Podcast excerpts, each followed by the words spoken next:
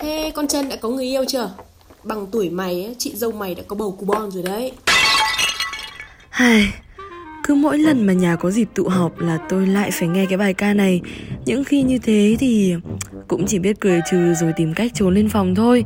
Nhiều lúc chỉ muốn nói là Thôi, nếu lấy chồng sinh con mà tài chính không có Rồi suốt ngày phải ngửa tay xin tiền nhà chồng Thì cháu xin phép ở không đến già. Chứ cứ nhìn anh trai chị dâu cháu là biết.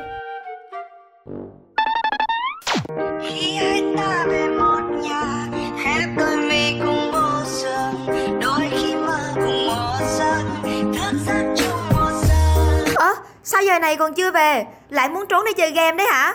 Nốt ván này anh về, thế nhá Lại mua cái gì mà hóa đơn hơn 3 triệu đây này Đâu, anh coi coi, cả tháng nay em không có một bộ quần áo nào mới luôn ấy. Con khóc kìa kìa, ra dỗ đi Ơ, sao anh không ra mà dỗ? Mỗi việc chồng con cũng không xong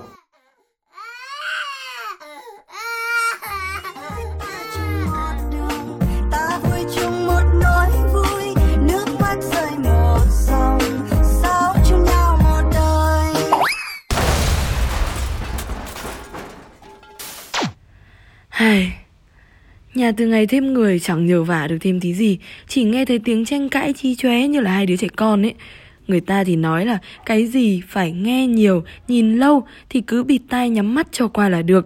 Thế mà càng thấy lại càng tức. Nếu chưa sẵn sàng thì lập gia đình làm gì cơ chứ? Mẹ ơi, cho con xin tiền tiêm phòng cho Bon với. Tháng này bọn con kẹt quá mẹ ạ. Mẹ cho con xin thêm tiền mua bỉm với sữa cho Bon nhá